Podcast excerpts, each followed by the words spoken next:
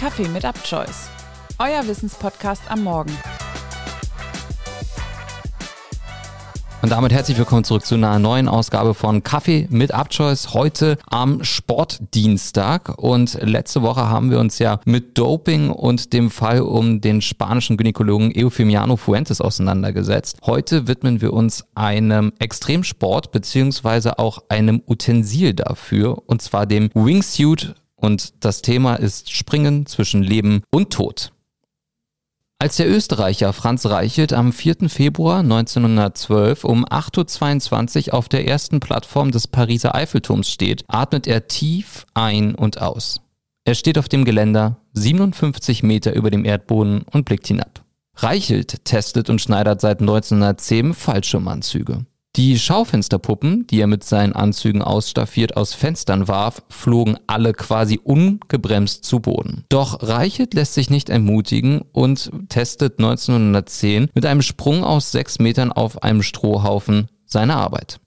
Der Test glückt. Seinem medienwirksamen Versuch am Eiffelturm steht nichts mehr im Wege.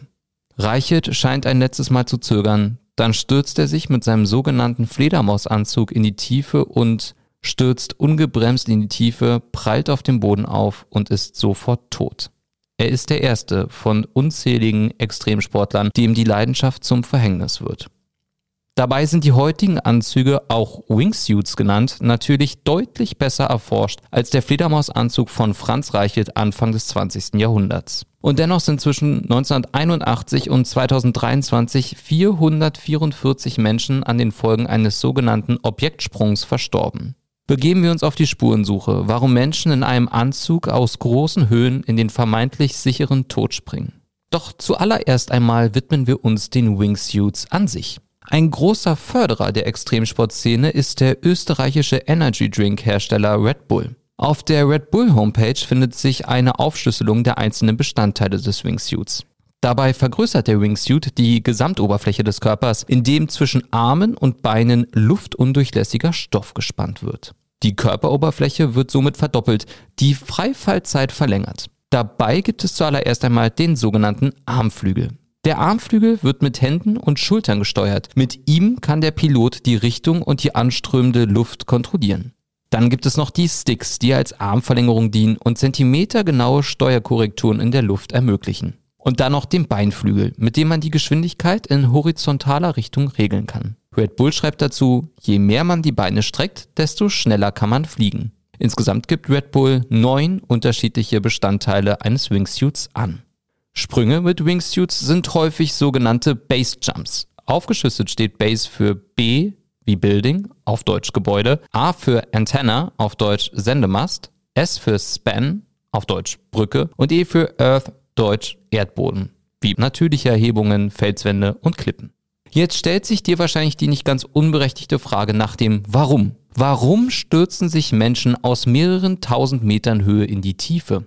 Der Psychologe Manfred Ruos meint, dass die Sportler so etwas wie moderne Gladiatoren seien. In den vergangenen Jahren sei dabei die immer größer gewordene Rolle von sozialen Medien entscheidend und würde die AthletInnen dazu anstacheln, immer weiter für noch mehr Klicks, Likes und Views zu arbeiten. Ruos sagt dazu in der Süddeutschen Zeitung, es sind teilweise verletzliche, fragile Egos. Kann jetzt jeder einfach sich einen Wingsuit kaufen und losfliegen? Ganz so einfach ist das nicht. Zuallererst einmal müssen mindestens 200 Fallschirmsprünge aus Flugzeugen und eine Erstfluganweisung von einem Wingsuit-Fluglehrer erfolgen. Dann darf man aus einem Flugzeug oder Helikopter mit dem Wingsuit springen. Generell werden die Kosten, bis man mit einem Wingsuit fliegen darf, zwischen 12.000 und 16.000 Euro geschätzt. Darin enthalten sind die Fallschirmspringer-Lizenz, ein Sportfallschirmsystem, Sprünge an sich und ein Wingsuit, der zwischen 650 bis 850 Euro kostet. Sogenannte Drop Zones, also Sprungzonen, bei denen man kein Genehmigungsverfahren braucht, sind Lauterbrunnen in der Schweiz, das französische Chamonix oder auch der 1000 Meter hohe Felsen Kerak in Norwegen. Das Lauterbrunner Tal im Berner Oberland gilt dabei weltweit als Mekka, wie die Sport- und Abenteuer- und Kulturseite augustaust.com schreibt. Doch zurück zu den Voraussetzungen für einen Wingsuit-Flug. Für einen Base-Sprung sollte man mindestens 100 Mal aus einem Flugzeug oder Helikopter gesprungen sein. Und dann gibt es noch die Proximity-Sprünge.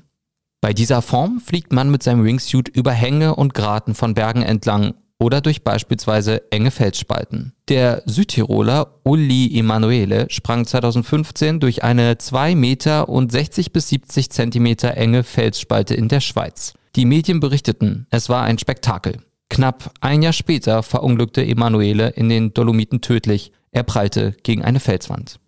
Den Weltrekord für den längsten Wingsuit-Flug stellten erst vor wenigen Monaten Frédéric Fugain, Vincent Cott und Aurélien Chattard auf. Sie sprangen über dem Mont Blanc in den französischen Alpen aus einem Helikopter und flogen siebeneinhalb Kilometer durch die Landschaft, ehe sie sicher ihre Fallschirme betätigten und sich jubelnd in die Arme fielen. Denn so landet man mit einem Wingsuit. Man zieht in letzter Sekunde einen Fallschirm.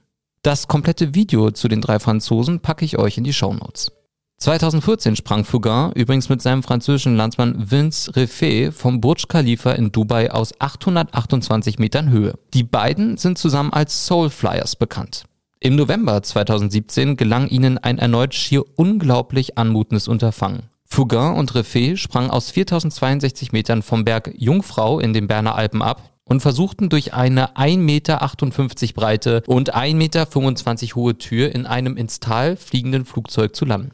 Beide schafften es mit knapp 147 Kilometern pro Stunde Geschwindigkeit. Der Adrenalinkick und das Streben nach Anerkennung macht Basesprünge mit Wingsuits aus. Doch das Höher und Weiter kostet immer mehr Menschenleben. Die Szene würde sich helfen, würde sie nicht versuchen, ständig noch einen draufzusetzen.